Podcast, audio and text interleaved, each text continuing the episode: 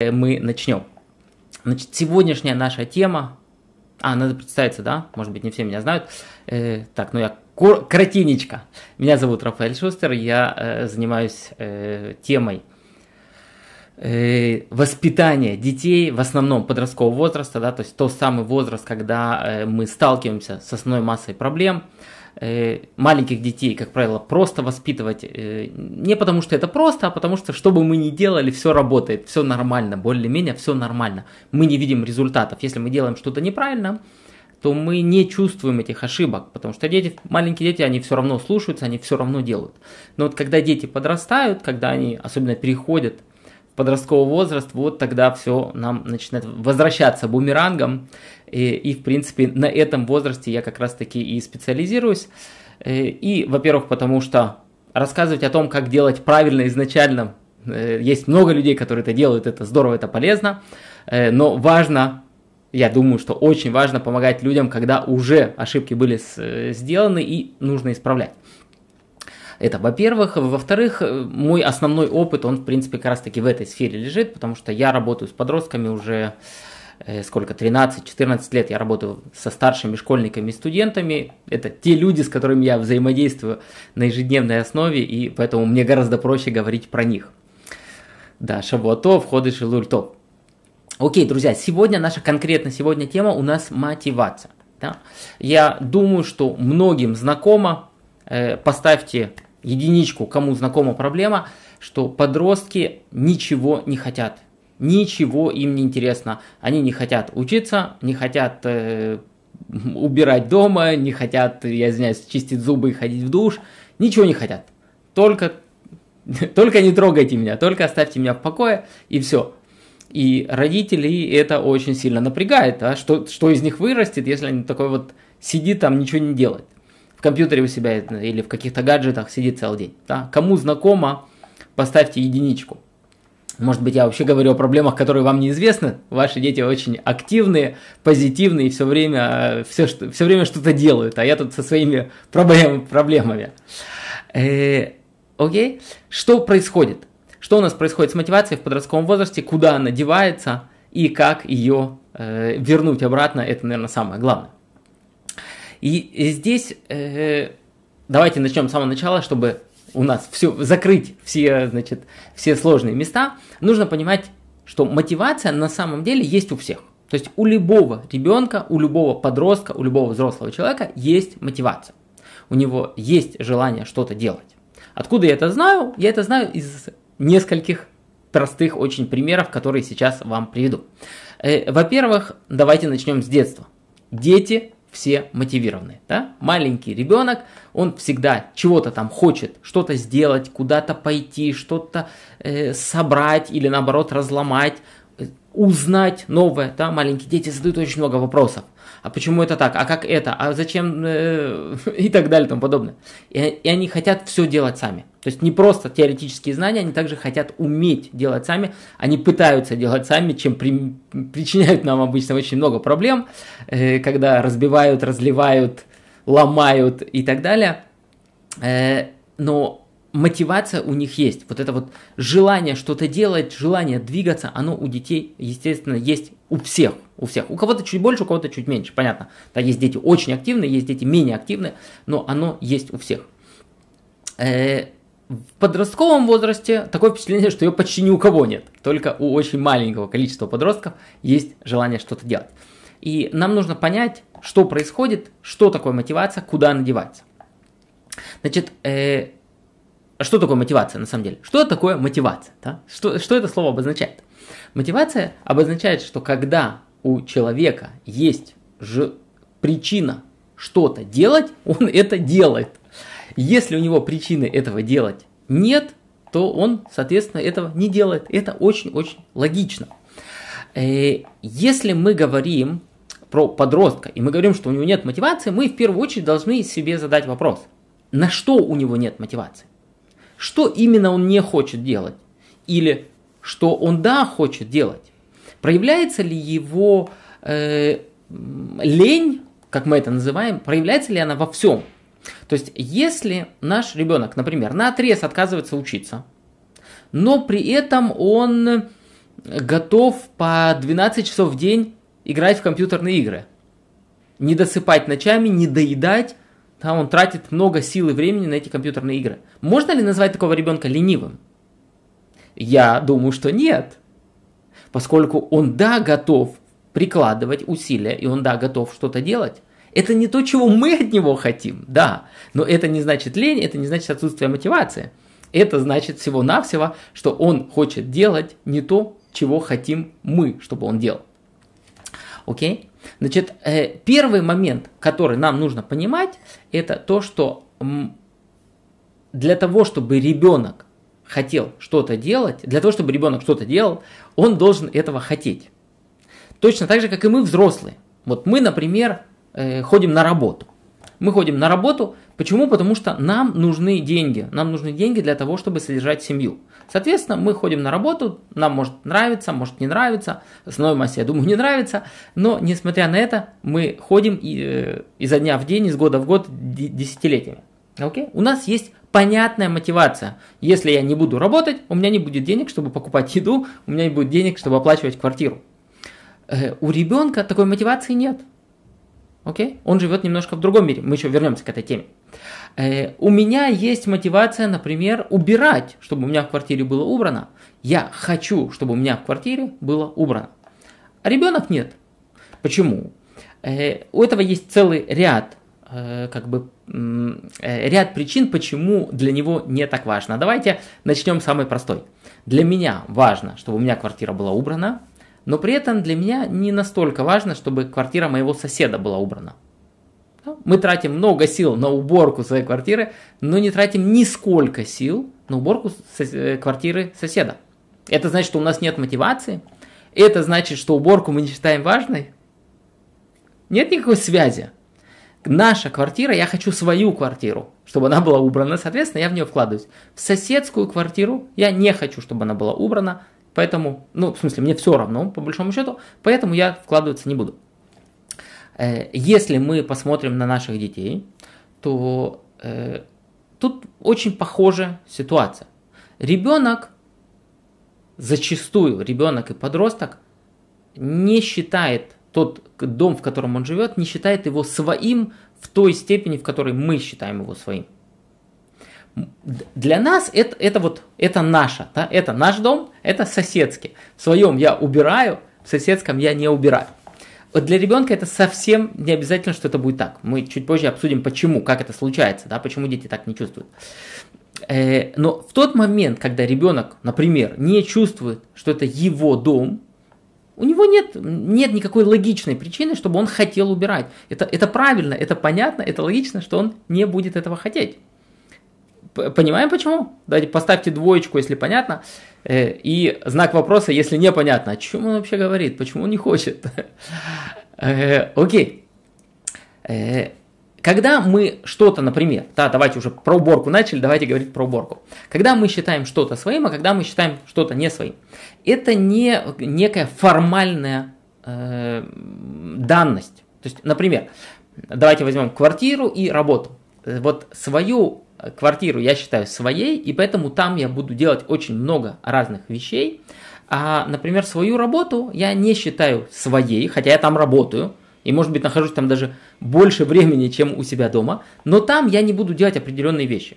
То есть, если у себя дома я, например, э, готовлю, убираю, э, прочищаю трубы, если понадобится, мою унитазы, если нужно, мою окна, стираю и так далее и тому подобное. Я делаю очень много разных вещей. Да? То на своей работе я всего этого не делаю. Я делаю только то, что включается в мои обязанности. Если я бухгалтер, то я делаю бухгалтерию. А мыть полы я не буду. И начальник меня не заставит. И прочищать унитаз я тоже не буду, если он забьется. Хотя как бы он общего пользования. Да? Понимаете? Э, почему, например, дом это да, я, я его считаю своим, я, и там я готов делать все, что угодно – а работу я не считаю своей, и там я очень мало чего готов делать. То, что не включает в мои, не входит в мои обязанности.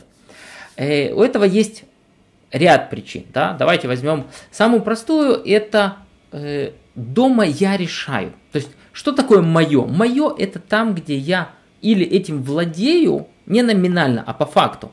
или же я один из тех, кто этим владеет. А как это, это решается, чем я владею, чем нет? Там, где я решаю, там, где я имею право голоса. То есть я могу сказать, я могу решить.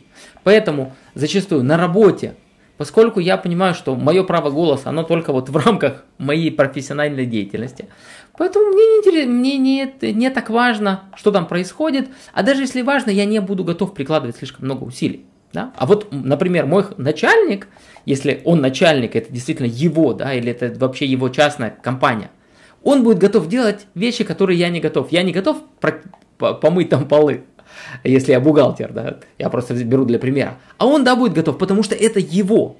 Несмотря на то, что, может быть, он зарабатывает в 10 раз больше меня. То же самое у нас происходит дома.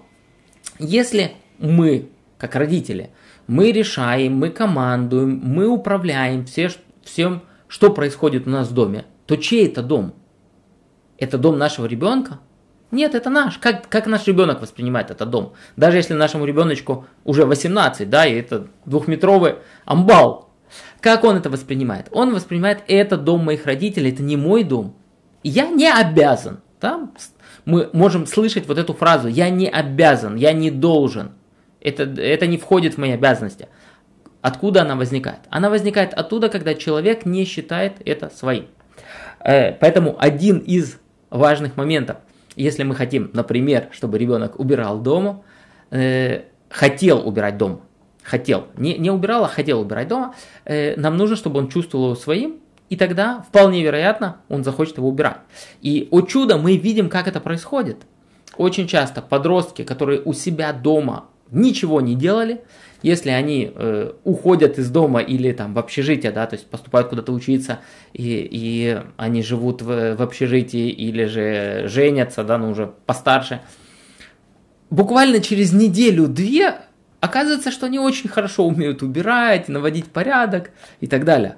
Когда это их проблема, когда они чувствуют, что это мое, это моя комната, это, это мое место.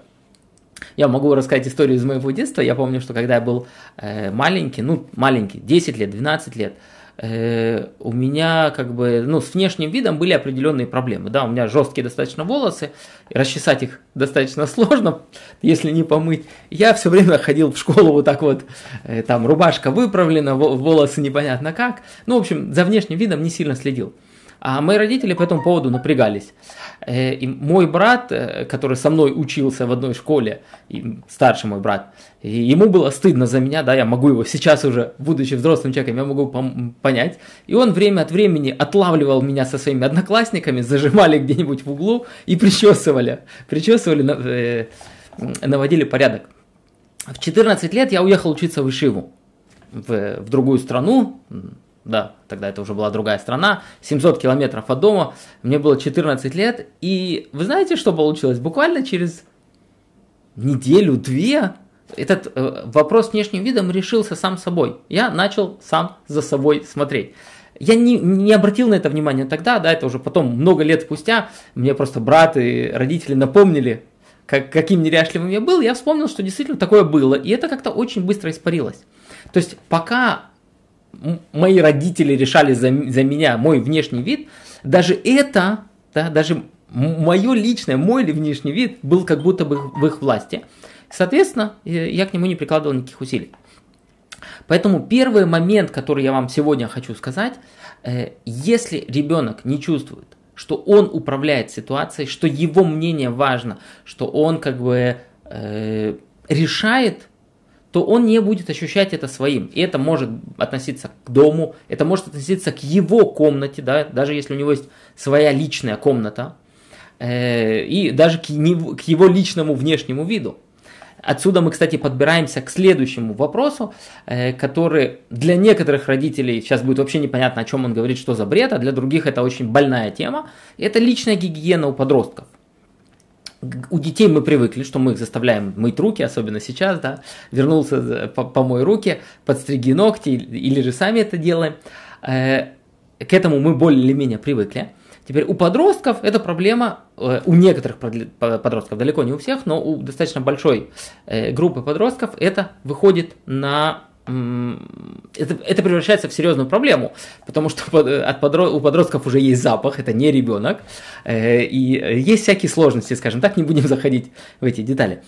То есть э, подростки, которые не принимают душ, когда надо, не чистят зубы э, и так далее и тому подобное. От, одна из проблем, которая здесь может быть, это то, что мы постоянно и руководим их вот этим вот процессом, да, то есть мы его контролируем.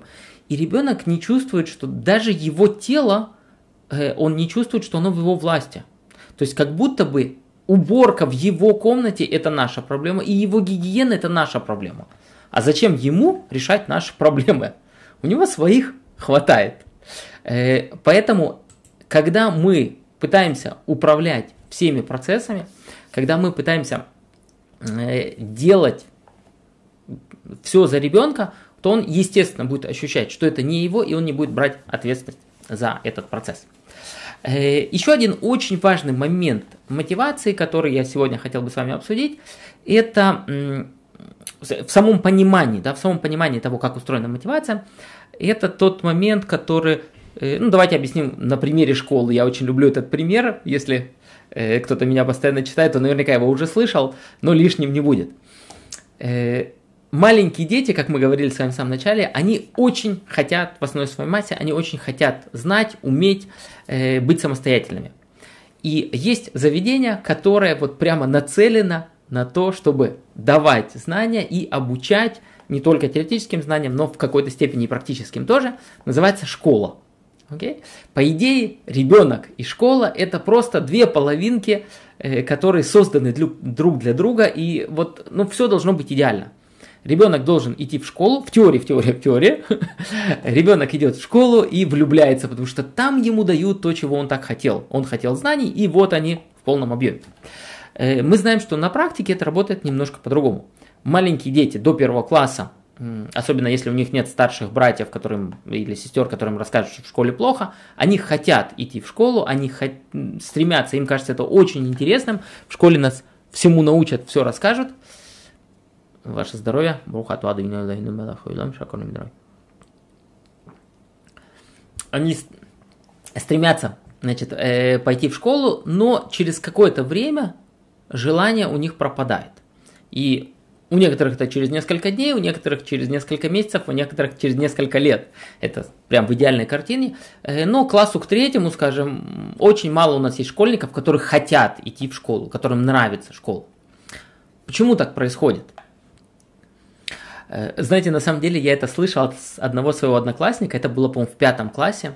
У меня был одноклассник, я, к сожалению, даже не помню, как его зовут, э, но это был парень, который очень красиво рисовал. Все уроки, наверное, в каждом классе есть такой, который все уроки сидит и рисует. ему это, кстати, э, не мешает учиться, что интересно. И я помню, как-то на перемене я у него спросил, ты ходишь в художественную школу? Он мне сказал, нет, нет, нет, я не хожу. Я говорю, а почему? Э, он говорит, ну, потому что я люблю рисовать. И я говорю, ну да, я вижу, что ты любишь рисовать, так почему ты не ходишь в художественную школу или на какой-то кружок? Он мне говорит, потому что я люблю рисовать. Я говорю, я понял, ты любишь рисовать, логично, что ты будешь этому учиться, э, пойдешь куда-нибудь как бы заниматься дополнительно. Он на меня с таким большим сожалением посмотрел и сказал, ты не понимаешь, я люблю рисовать. На этом наш разговор закончился. Я подумал, что он дурак, э, и отстал от него с этой темой. Лет через 10 я понял, что он имел в виду, и кто из нас был дураком в этой ситуации.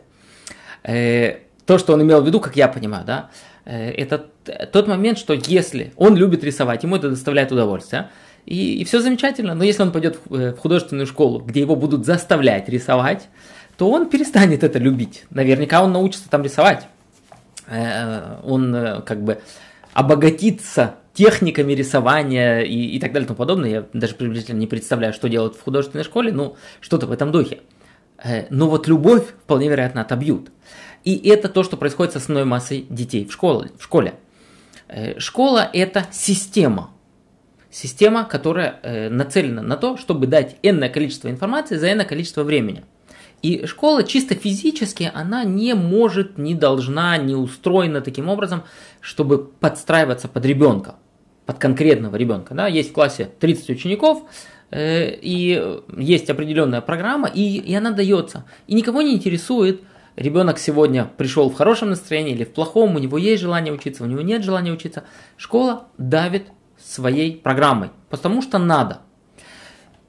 То, что мы получаем в результате, мы получаем в результате, что учеников очень быстро пропадает желание учиться.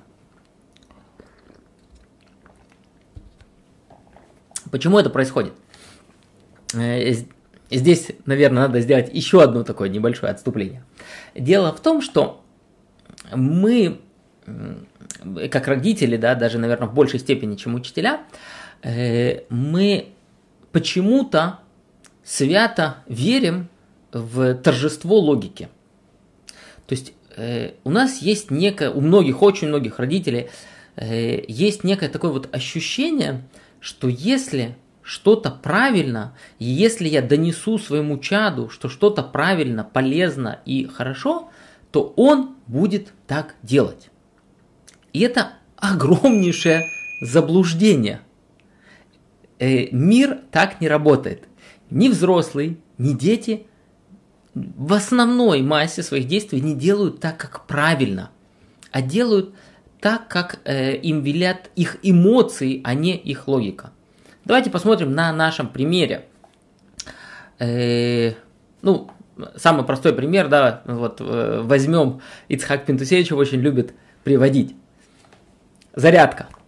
Сколько людей думают, считают, верят, знают, что зарядка это полезно для здоровья? Я думаю, что эта цифра близится к 100%, скажем 90%. Сколько людей реально делают зарядку каждый день? Я не знаю, думаю, несколько процентов.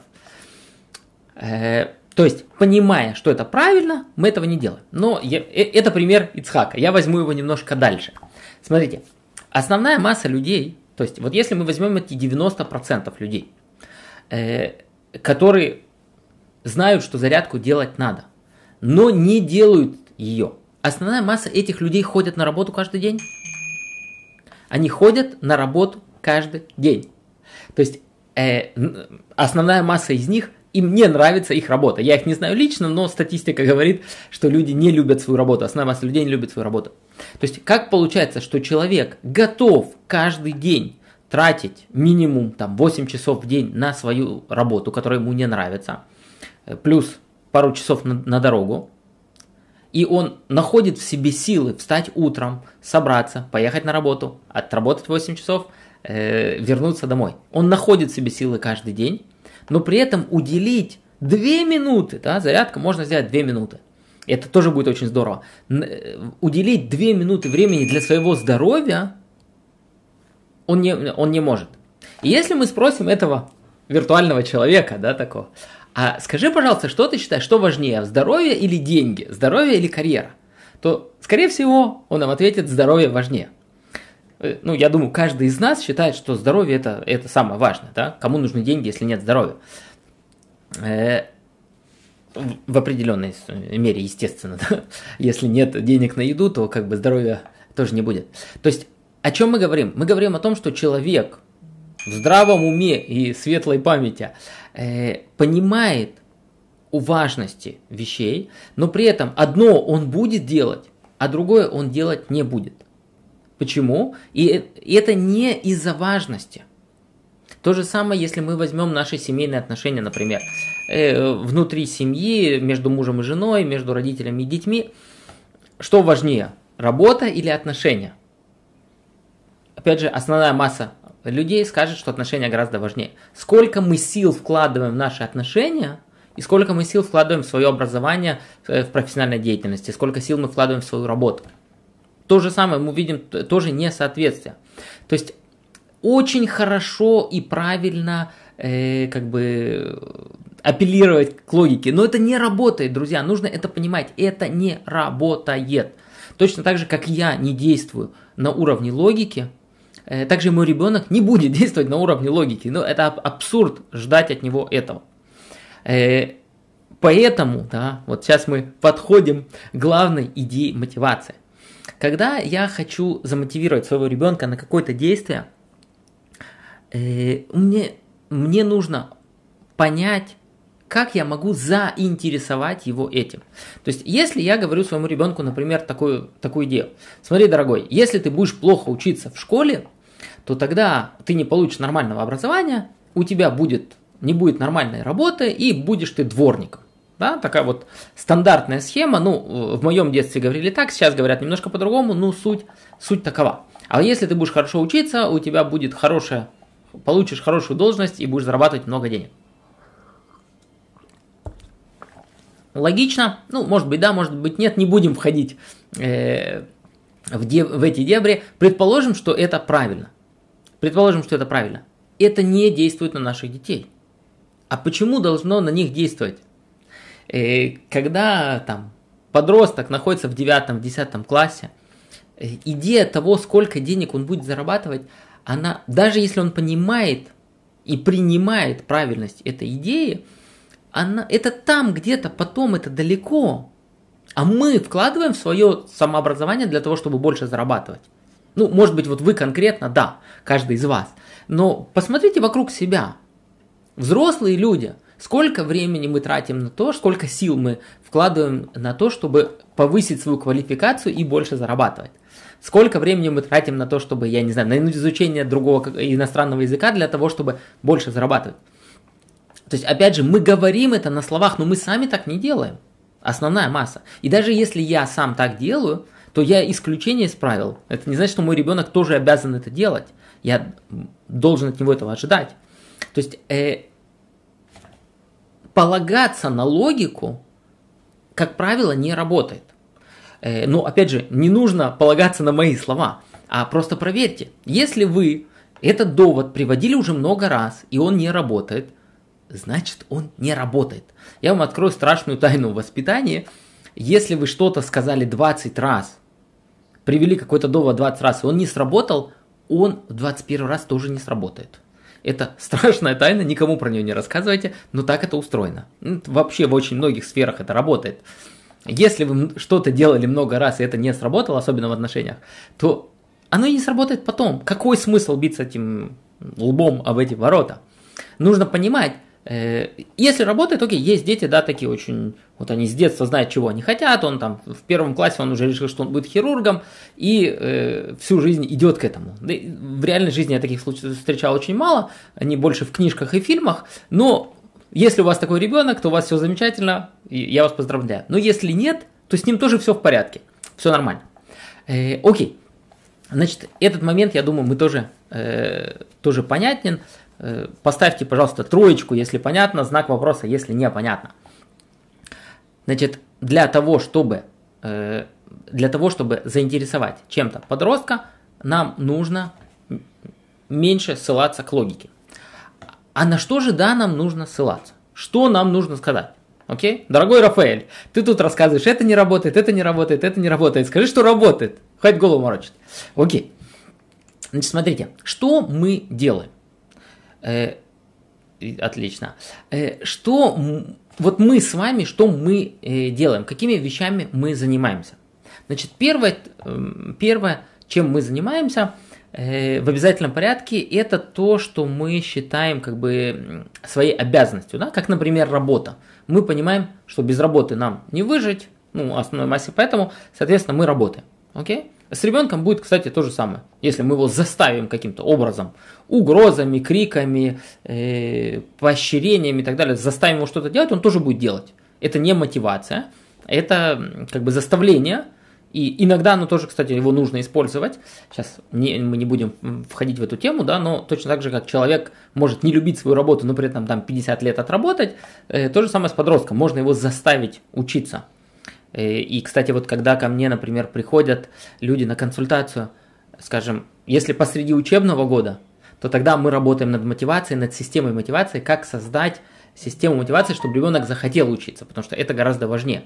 Но иногда, вот у меня было сейчас в конце, в конце учебного года, приходит мама, э, экзамены через две недели, нету времени, Нету времени э, создавать систему мотивации, чтобы ребенок захотел учиться. Нужно, чтобы он сейчас взялся за ум и начал учиться, а он не учится да, то тогда мы можем использовать всякие такие методы, методы заставления. Да, заставление это не обязательно, что жестко, это может быть э, как на работе, да, как, как наши боссы умеют нас э, мотивировать, точно так же можем мотивировать ребенка. Но это не имеет ничего общего с воспитанием, это даже антивоспитание. Окей, как правильно это делать? То есть, как мы выстраиваем систему воспитания? Э, для того, чтобы понять, как мы можем за, заинтересовать своего ребенка, мы должны понять, как мы заинтересовываем самого себя. Значит, первое мы сказали, да, основную массу действий мы делаем, потому что мы вынуждены, а не потому что хотим. Как правило, кроме этого у нас есть еще что-то, чего мы хотим, и мы это делаем. То есть у себя дома, например, я могу не убирать, да, могу же жить в полном бардаке, но я это делаю. Э, там, готовить еду, да, можно макарошки целый день варить и пельмени э, варить, да, один день макароны, второй пельмени и все, хватит. Ну, мы так основная масса не делаем, да, готовим разную еду. Ну, у меня жена готовит, как бы, э, и у нас может быть какое-то хобби есть и так далее. То есть, каким образом мы э, делаем что-то, чего мы делать не обязаны.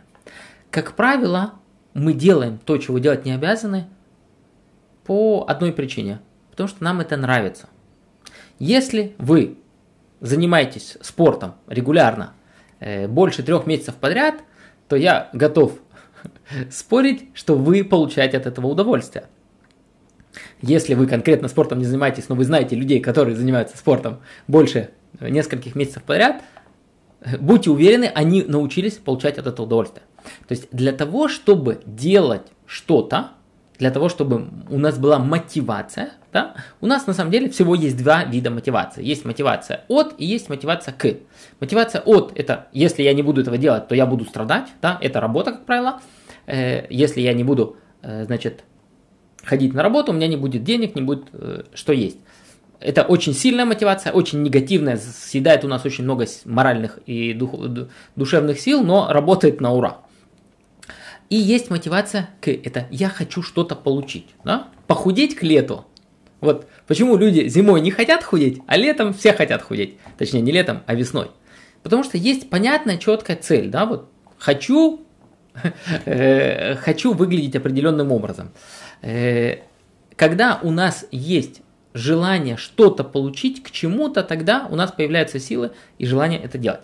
Поэтому, если мы хотим замотивировать своего ребенка, особенно подростка, нам нужно понять, каким образом мы можем это сделать, каким образом мы можем дать ему удовольствие от, от самого процесса. Э, если мы хотим, например, э, замотивировать ребенка для того, чтобы он учился, да, для того, чтобы он учился, что нам нужно сделать? Нам нужно дать ему удовольствие от самого процесса. Э, это может быть, эм, ну, можно придумать много разных ситуаций. Например, да, например, если я хочу, чтобы мой ребенок учил э, математику, мне нужно показать ему, где он в жизни это может применить. Один из вариантов, не обязательно. Где он в жизни может реально применить математику, где она может ему помочь. Окей? В соответствии с его классом, э, то есть с его возрастом, я могу найти ту ситуацию, которая ему может помочь, которая может ему, э, то есть он увидит, а, да, действительно, это нужно, это прикольно, это интересно. Э, если у меня нет такой возможности, я, например, могу сделать, э, дать ему удовольствие от того, что, э, ну, давайте возьмем, например, репетитора, да, э, мы зачастую родители, когда дети плохо учатся, берут репетитора. И что происходит? Репетитор становится вторым учителем. То есть мало того, что у него в школе его напрягают, и он терпеть не может этот предмет, э, мы еще берем ему репетитора, который его тоже напрягает, и он еще меньше будет любить этот предмет. Окей, что мы выиграли?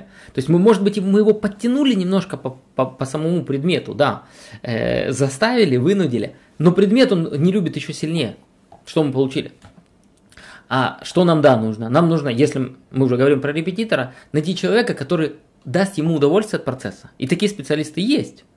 Э, когда он немножко потянется и начнет получать хорошие оценки, он начнет получать удовольствие от того, что он получает хорошие оценки. Всем приятно быть умными. Да? Это когда я получаю тройку, я говорю, так, кому это нужны эти оценки, это все для, для ботанов, а я крутой парень. Да? Но тот, кто получает пятерки, он ну или как, по какой системе там э, у вас учатся дети, он да, получает это, э, да, получает это удовольствие. И здесь опять же есть наша роль. То есть, что мы делаем, как мы реагируем, например, на успехи ребенка в школе. Э, когда ребенок, например, приносит четверку, я по старой советской системе говорю, да, сейчас есть несколько систем оценок. Когда ребенок приносит четверку или там тройку, что, как мы реагируем? Если мы реагируем на... Если мы, как правило, наша стандартная реакция, да, это типа, ну ладно, ну неплохо, а, что не, а почему не, не получил больше? А почему ты больше не подготовился? Э, то есть он чаще получает от нас негатив и реже позитив, то какие эмоции ребенок будет испытывать по отношению к учебе? И вообще не важно, как он сейчас учится, да, то есть учится ли он там с двойки на тройку переходит или у него почти все пятерки. Если мы постоянно э, негативим в эту сторону, если любой разговор про учебу, он ребенок выходит из него с э, неприятным ощущением, то зачем ему это надо? Какой смысл? Он будет, он будет напрягаться из этого? И с другой стороны, если мы даем ребенку все время позитив, то есть давайте возьмем отличника, да, там почти отличника, э, который хорошо учится, и мы постоянно, да, а почему у тебя э, там, почему ты сделал задание на 99%, а не на 101, а почему ты вот здесь не доделал, а почему ты здесь линию не так провел и так далее. Мы заливаем его негативом, и рано или поздно, скорее всего, он перехочет учиться. Есть, конечно, крепкие дети, которые ни один родитель не испортит, но с нашей стороны мы делаем очень неправильные вещи. С другой стороны, если у меня ребенок плохо учится, но я на любой его успех, или даже не успех, даже провал, я его хвалю, я его поддерживаю. Он, он э, писал контрольную работу, из 20 примеров решил 2. Окей, и получил тоже 2, соответственно. Э, я могу на это отреагировать, да, типа, ну ты что, вообще дурак, что ты семью позоришь, мы тут вот э, все умные, только один ты у нас непонятно в кого вышел. Э, вряд ли у него после этого возникнет бешеное желание идти учить математику. А могу сказать, что смотри, да, конечно, как бы получилось не супер, но два примера ты решил. А год назад ты не мог их решить. Вот за этот год ты научился чему-то, ты уже умеешь делать вот это. Ты, ты да, смог что-то решить. Окей, два, хорошо, два. Что делать? Два бывает. Если я даю ребенку позитив, то у него может возникнуть желание, может не возникнуть, но может возникнуть желание чуть-чуть больше постараться в следующий раз. Потому что он получает за это позитив, а мы питаемся, мы питаемся эмоциями, тем более от родителей нам нужны эмоции. То же самое с уборкой дома. Да? Если я говорю э, своему ребенку убрать комнату, я прихожу и вижу, что пол комнаты убрано, а во второй половине конь не валялся, точнее валялся, лежит прямо там на кровати. У меня есть вариант отреагировать, сказать, э, а, ну, ну, почему кровать не застелена? Где, э, почему на столе не убрано? Вариант номер раз. Вариант номер два у меня, у меня есть сказать, о, о, ты ручку положил на место. Да, во всей остальной комнате бардак, но, но вот он ручку положил на место, я на это могу сосредоточиться. И тогда, может быть, может быть, у него возникнет желание э, сделать что-то больше в следующий раз. Естественно, это не волшебная таблетка, да, это не то, что я его похвалил, он побежал убирать, да, так это не работает. Это, это, это э, работа кропотливая, раз за разом нужно это делать, особенно если э, мы раньше так не делали. Но это работает, это работает с детьми, это работает с, с любым человеком, да, ну, давайте на мужчинах проще, потому что они более примитивные. Э, классическая ситуация. Вы просите мужа прибить полку, и он это откладывает, откладывает это месяцами. Да? Помните, как был такой старый советский анекдот, что муж с женой при, пришли в ЗАГС, значит, разводиться, и у, них, э, у нее спрашивают, почему, почему э, у него спрашивают, у него спрашивают, почему вы хотите развестись? Он говорит, потому что она нудная. А что, почему нудно, в чем это проявляется? Ну, 1 мая, люди идут на демонстрацию с флагами, она нудит, Выбор, вынеси елку, вынеси елку, вынеси елку. То есть, э, э, очень часто такая ситуация в, в парах, да, когда жена просит мужа что-то сделать, и это месяцами откладывается. Но когда сосед попросил его помочь ему, там, я не знаю, что-то отремонтировать, поддержать, толкнуть, побить молотком, он срывается и бежит к нему среди ночи и помогает. Почему? Почему он соседу готов помогать, а, а жене нет? Да?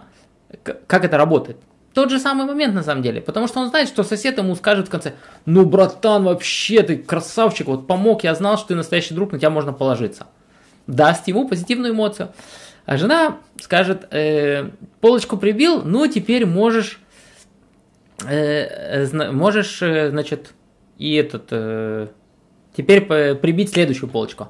Одну секундочку. Есть вариант, если родители хватило для за тройку, значит, будет тройка, а, а зачем дальше напрягаться? Есть такой вариант. Безусловно, он есть. И его почему-то очень многие родители опасаются. Такое может быть.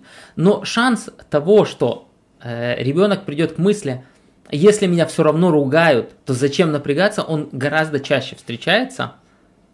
И э, гораздо э, больше вероятности, что мы попадем в эту, э, в эту сторону. Я отвечаю Зое.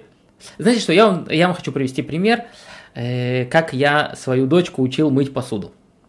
Окей, у меня, ну как бы я, поскольку работаю педагогом в основном, э, то у меня летом больше свободного времени, и значит, мои воспитательные процессы, опыты над своими детьми, они у меня проходят обычно э, летом. У меня дети э, 18, 17, 16, 10 и 6. Э, вот, так одну из дочерей, это было несколько лет назад, я учил ее мыть посуду. То есть летом жена моя на работе, а я дома, делать нечего, начинаю заниматься воспитательным процессом. Значит, э, а этот ребенок, да, конкретный, про которого я рассказываю, а, она такая девочка немножко, ну, летает, витает в своих облаках. И я понимаю, что ее чему-то научить достаточно сложно. То есть, если что-то интересно, она в этой теме разбирается досконально. Но если нет, то как бы говорить бесполезно. Что я сделал? Я ее попросил помыть посуду. Естественно, я до этого помыл кастрюли, сковородки, оставил там э, 5 тарелок. Окей? Оставил там 5 тарелок более-менее чистых. Попросил ее помыть. Ей тогда было, я не знаю, лет 10, наверное. Может быть, даже меньше, может быть и 8. Не помню. Уже прошло несколько лет. Я ее попросил помыть тарелки. Она помыла тарелки, я пришел, посмотрел, сказал, молодец, умничка, ты прям хозяюшка, мамина помощница, папина радость. Ба-ба-ба-ба-ба-ба-ба. Она радостно убежала на улицу играться. После того, как она убежала играться, я взял все эти тарелки и примыл, потому что они были грязные. Были, может быть, даже грязнее, чем э, когда она начинала их мыть. На следующий день ситуация повторилась. Я опять же ее попросил, она с радостью помыла, да, ну у маленьких детей это проще, с подростками это тяжелее, конечно, работает. Она с радостью помыла, я ей опять рассказал, как она замечательно это сделала, убежала, я перемыл. Так это продолжалось там неделю или две. Окей? Ну, наверное, первую неделю она, это работало так. Потом на следующей неделе она помыла тарелки, я посмотрел, они были точно такие же грязные, естественно, да. И я сказал, ой, смотри, а вот видишь, здесь пятнышко не отмылось там вся тарелка грязная. Я говорю, вот видишь, пятнышко не отмылось, а можешь его еще чуть-чуть? Поскольку я ей рассказал, как она замечательно помыла все тарелки, какая она умница, и вот только маленькое пятнышко, да, конечно, папа с радостью, она это пятнышко от, отмыла, окей? Я ей сказал, молодец, теперь замечательно, она убежала, я перемыл, да, систему понимаете. На следующий день она уже чуть-чуть больше обращала внимание, да, то есть мне надо было перемывать за ней, я не знаю, недели три, я думаю, это длилось, но к концу трех недель она мыла посуду чисто, да, и до сих пор она прекрасно моет посуду, ну, сейчас мы, уже посудомоечная машина, вот, но она э, э, чистит тарелки перед тем, как вложить лучше всех. То есть это, это работает, это работает, когда мы даем много позитива, мы можем и попросить, мы можем и э, сказать указать ребенку на что-то, да, то есть это не значит, что я, если я, я говорю ребенку, ой, все, ты молодец, ты умничка, так и надо, окей, okay? я выливаю на него бочку позитива, потом я ему говорю, ну ты знаешь, вот мне кажется, тройка это здорово, ты молодец, ты, ты вложился, два примера ты решил, это молодец, э, но может быть ты можешь чуть больше, давай подумаем, как бы сделать, чтобы ты еще лучше оценки получал. И он захочет, потому что он понимает, что это кайф, потому что ему это нужно. Но если я выливаю на него постоянный негатив, то зачем? Ради чего? Опять понятно, что есть исключения, есть дети очень заряженные, это часть их характера. и они будут делать все правильно, какие бы там родители не были. Но мы об этом сейчас не говорим, мы говорим о том, что, что с нашей стороны, что с нашей стороны мы должны делать. Кстати, по поводу, э, если я уже этот пример с тарелками привел, да, э, как мы делаем, чтобы ребенок получил удовольствие? Во-первых, мы хвалим, да, во-первых, мы хвалим, и, э, и, и, это, и это ребенок получает с удовольствием. Во-вторых, мы даем простые задания. То есть, э, когда я хочу, чтобы ребенок что-то сделал, тем более с подростком, да, то есть все, что я говорю про ребенка, это то же самое, только в 10 раз тяжелее делать с подростком. Но это работает. Э, я даю ему изначально такое задание, с которым он легко справится. И тогда, когда он легко справляется, у него появляется интерес. Ему приятно, ему легко, тогда можно работать дальше, да, можно ему чуть-чуть добавлять. Можно потихонечку, потихонечку добавлять, выстраивать. А как правило, получается у нас наоборот, да, то есть мы э, да, даем больше, даем больше, чтобы, не дай бог, не промахнуться, чтобы, не дай бог, он не расслабился, не подумал, э, что жизнь простая штука. Соответственно, у него желания не будет. Так, э, у меня в 10 лет тоже ребенок делал все с удовольствием, но в 15 ему все равно даже с хорошей похвалой. Э, окей, ну, нужно подумать, да, что изменилось. Почему в 10 он хотел, а в 15 нет. Это не происходит само по себе. Просто наши требования, они растут. А наша похвала, она, как правило, понижается. Да? То есть понятно, что маленького ребенка очень легко хвалить, это здорово, это прикольно. А здорового лба, да, там, или девушку, э, это, это нам уже сложнее. Ну и, и это действительно сложнее технически, потому что если ребеночку можно сказать там, а это моя умничка, этого достаточно, то в 15 лет нужно хвалить совсем по-другому. Э, у меня на YouTube канале есть, по-моему, 10 видео я выкладывал о том, как правильно хвалить. Это, это наука, то, что работает э, в детском возрасте, не будет работать взрослым, да, точно так же, как э, там мужа и жену. Мы, если мы будем хвалить однообразно, просто, да, ты молодец, это не похвала. Э, ну вот буквально такие главные моменты, может быть, я сейчас скажу про похвалу. Э, общая похвала это не похвала. Похвала, которая э, заканчивается, но можешь еще лучше, это не похвала, да, как, ой, ты молодец, э, что там помыл посуду, а мог бы еще и подмести. Это не похвала, это антипохвала, это ужасная вещь. Окей, если мы так хвалим ребенка, то как же мы его ругаем? А мы так часто делаем.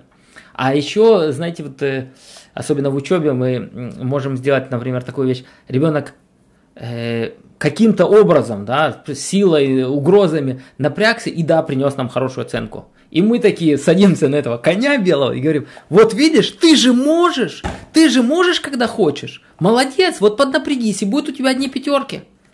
Окей? Понимаете, что это такое для ребенка? Он напрягся, он сделал какое-то усилие для того, чтобы, неважно для чего, но он его сделал. И сейчас вместо того, чтобы похвалить, мы начинаем на него нагружать. И он думает, эй, секундочку, ребята, сейчас, значит, я буду напрягаться, от меня будут еще больше требовать. Оно мне надо? Это, знаете, в школе учителя очень любят говорить такие вещи, да? Он же способный мальчик, почему не хочет делать? Потому что способный, потому что он понимает, что ему это не надо, чем больше он будет способствовать, чем больше он будет напрягаться, тем больше будут претензий. Так зачем? Ради чего? Ради светлого будущего, которое будет через 5 лет? Ну, это не серьезно. Мы не готовы ничего сделать для того, чтобы было через 5 лет. Сколько из нас, тех, кто здесь присутствует, э, ведут здоровый образ жизни, ложатся вовремя спать, да, я сейчас говорю про физическое здоровье, не курят, не пьют, э, правильно питаются, те вещи, которые мы согласны, да, тот, кто не согласен, что это надо делать, не, не важно, те вещи, которые мы понимаем, что это важно, для своего духовного развития, да, тут э, часть людей, я так понимаю, что э, как минимум часть э, духовно развитые люди, мы все делаем правильно, то если мы все делаем правильно, у нас должны быть а, крылья за спиной, да, но их нет почему-то. Так это мы про Улам-Аба говорим, про будущий мир. Э, но нет, мы не, не поступаем правильно. Мы поступаем правильно в основном там, где нам это приятно, там, где нам это удобно. И наша задача, наша задача, оно, она искать, где, э, как сделать, чтобы ребенку было это интересно, чтобы ему это было хорошо. И то же самое, кстати, наоборот. когда ребенок что-то делает неправильно, и мы его хотим э, воспитать, да, но воспитать почему-то у этого есть некая негативная такой э, коннотация. Э, мы опять же зачастую делаем это словами. То есть, например, ребенок у меня не готовится к там, контрольной. И я ему рассказываю, вот, ты, ты не сдашь контрольную, у тебя будут проблемы в школе и так далее тому подобное. Я говорю, говорю, говорю, говорю. А вместо этого, есть такой вариант, да, понятно, это не всегда будет работать, не всегда можно это сделать. Дать ему возможность не подготовиться и получить эту двойку. И испытать, может быть, какие-то не очень приятные чувства. Но если я постоянно об этом жужу, то э, он находится, ну, во-первых, это не его двойка, а моя, да, поскольку я об этом говорю, значит, это моя проблема. Ну и во-вторых, э, если я постоянно наседаю на него, то он находится в состоянии защиты, да, то есть вот как мы себя с вами ведем. Представьте, что вы, например, на работе э, не сдали вовремя отчет. Реально не сдали, должны были сдать и не сдали. Приходит э, ваш начальник и начинает орать, да, там, ты что, я тебе зарплату плачу, а ты тут сидишь непонятно чем занимаешься, отчет не сделала, да, как мы реагируем? Есть вариант, что мы такие, как же он прав, действительно, как я мог так поступить? Нет, это неправильно. Э, вот он злится, это действительно очень плохо, я больше так делать не буду. Это те мысли, которые у нас проходят в голове? Или мы в этот момент думаем, да пошел ты со своим отчетом, да ты сам козел, да? Я извиняюсь за грубость, но это реально те мысли, которые у нас, ну, я думаю, проходят у нас в голове. То есть, когда на нас кто-то нападает, мы не думаем о том, кто прав, кто виноват. Если меня кто-то на меня давит, то я защищаю себя, и справедливость меня в этой ситуации меньше всего интересует. Э, то же самое с нашими детьми, да, то есть когда мы сидим у них вот здесь, э, неважно с, с чем, у них как будто бы нет возможности э, адекватно эту ситуацию обдумать. Не на логическом уровне, не на эмоциональном, потому что они находятся в состоянии защиты. А когда мы им даем возможность действительно э, набить эту шишку, удариться об это, если мы говорим про, про школу, да, то получить эту двойку и каким-то образом поговорить со своим преподавателем, да, который ему скажет – Опять понятно, для, не, не нужно ждать выпускных экзаменов, да, а нужно это сделать там, где это более-менее безопасно, э, но эту, эту возможность ему надо дать. То же самое там, я не знаю, с личной гигиеной. Если мы ему нудим постоянно про личную гигиену, это одно. А другое, если ему один раз одноклассник скажет, знаешь, от тебя как-то пахнет странно. И это, э, это плохо, это неприятно, это стыдно нам, родителям. Но подумайте, что влияние у этого в тысячу раз больше – чем наш вот этот вот э, нудеж постоянный. Факт, это наш не, э, нудеж не работает, но когда он это услышит от своего одноклассника, это сработает по-другому. Да, нам это неприятно, то есть мы не всегда на это готовы. Он не убирает у себя в комнате, к, к нему должны прийти э, друзья, нам неудобно, и мы или его заставляем, или сами убираем. А, а что, если попробуйте не поубирать и его не трогать? Пусть там будет бардак, пусть придет его друзья, ему будет, может быть, ему будет немножечко стыдно. И может быть, он начнет относиться к этому по-другому. Может быть и нет, да? Понятно. Э, э, опять же, это все не волшебные таблетки. Я сейчас не, не даю вам волшебную палочку, у меня ее нет, к сожалению. Э, я просто хочу, чтобы э, эти моменты были понятны. Для того, чтобы ребенок, подросток, хотел что-то делать, он должен получать удовольствие с одной стороны и неудовольствие с другой стороны. Если мы его держим в неких Э, в неких тепличных условиях и все как бы проговариваем за него, то он не чувствует этого вкуса. Он не чувствует ни вкуса удовольствия, ни вкуса э, неудовольствия. Так с чего вдруг он будет что-то делать? Если нам кажется, да, что да ему вообще ничего не надо, то опять это, как правило, это не так. Посмотрите, как он себя ведет в тех вещах, которые ему да интересны. И, и, или же, если мы говорим про подростка, который лежит целый день на диване и смотрит в потолок, это, это действительно проблема, но это не проблема воспитания, это, это другая проблема, это нужно к другим специалистам обращаться. Основная масса детей так себя не ведет, они чем-то заняты, просто не тем, чего мы хотим. И нам нужно понять, чего он хочет. Кстати, для того, чтобы понять, чего он хочет, нам нужно наладить нормальный здоровый диалог. Это тоже очень такой э, интересный момент, который почему-то упускается.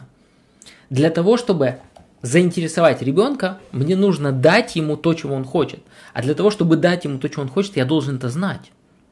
А для того, чтобы это знать, мне нужно с ним разговаривать. Мои догадки по поводу того, чего он хочет, это, это не о том. Мне нужно это знать от него. Для этого у нас должен, должен быть нормальный диалог. Если наш, все наши беседы, да, или 80% нашего разговора сводится к «пойди туда, сделай это», «сюда не садись», «туда ходи», «сюда не ходи», то понятно, что у нас нет нормальных отношений, соответственно, я не знаю, о чем он думает, соответственно, я не могу его мотивировать. Да? То есть у нас получается такой замкнутый круг. Поэтому, друзья, только время у нас заканчивается. Э, давайте подведем некие итоги нашей встречи. А, кстати, я с, э, если есть какие-то вопросы, да, которые вы не успели задать во время эфира, то можно задать мне их в, в Инстаграме или в Фейсбуке. Рафаэль Шустер легко найти и в Фейсбуке, и в Инстаграме. Э, да, можете мне написать э, там, сегодня, завтра, послезавтра, я постараюсь ответить. Э, а, а мы пока подведем итог того, о чем мы сегодня говорили.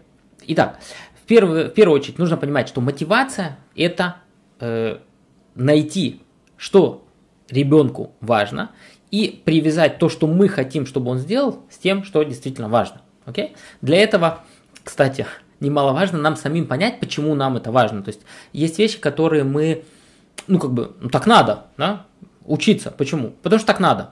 Я не говорю, что так не надо, но нужно сесть с собой и разобраться, а почему действительно важно. Какие, какие важные моменты здесь есть.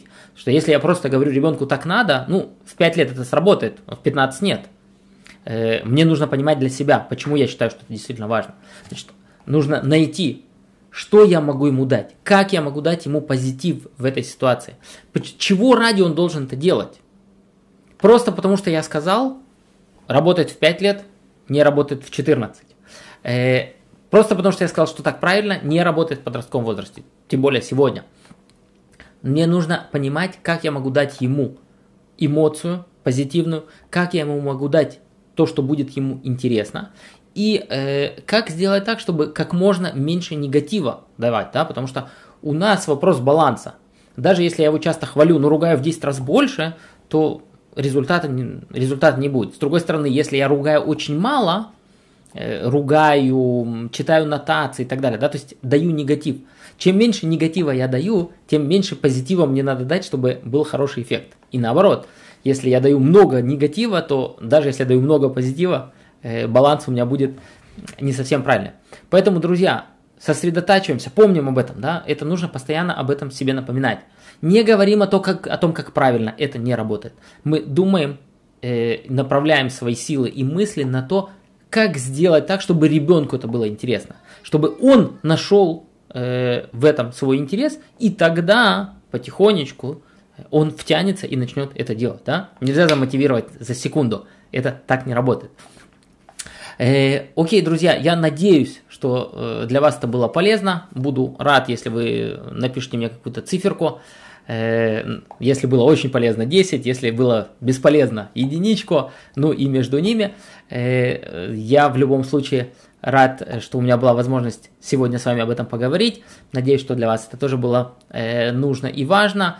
И вы в любом случае молодцы. Я всегда говорю, что те родители, которые уделяют время на то, чтобы прийти на какую-то лекцию, прочитать книгу по воспитанию детей, это уже очень-очень круто. Это уже шаг, который не делает 90% родителей. То есть, э, если у вас есть к себе какие-то претензии, то помните, то, что вы уделяете время этому, то, что вы пытаетесь, даже если не получается, то, что вы пытаетесь и вы тратите на это свое время и силы, уже выводит вас в 10% э, самых лучших родителей. Я рад общаться с самыми лучшими родителями. Желаю вам всяческих успехов.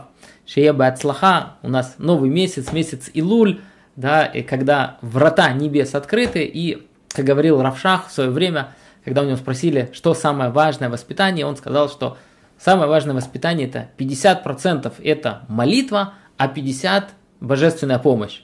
Поэтому желаю, чтобы все свершилось, все получилось и всем отличного месяца. Шалом, шалом.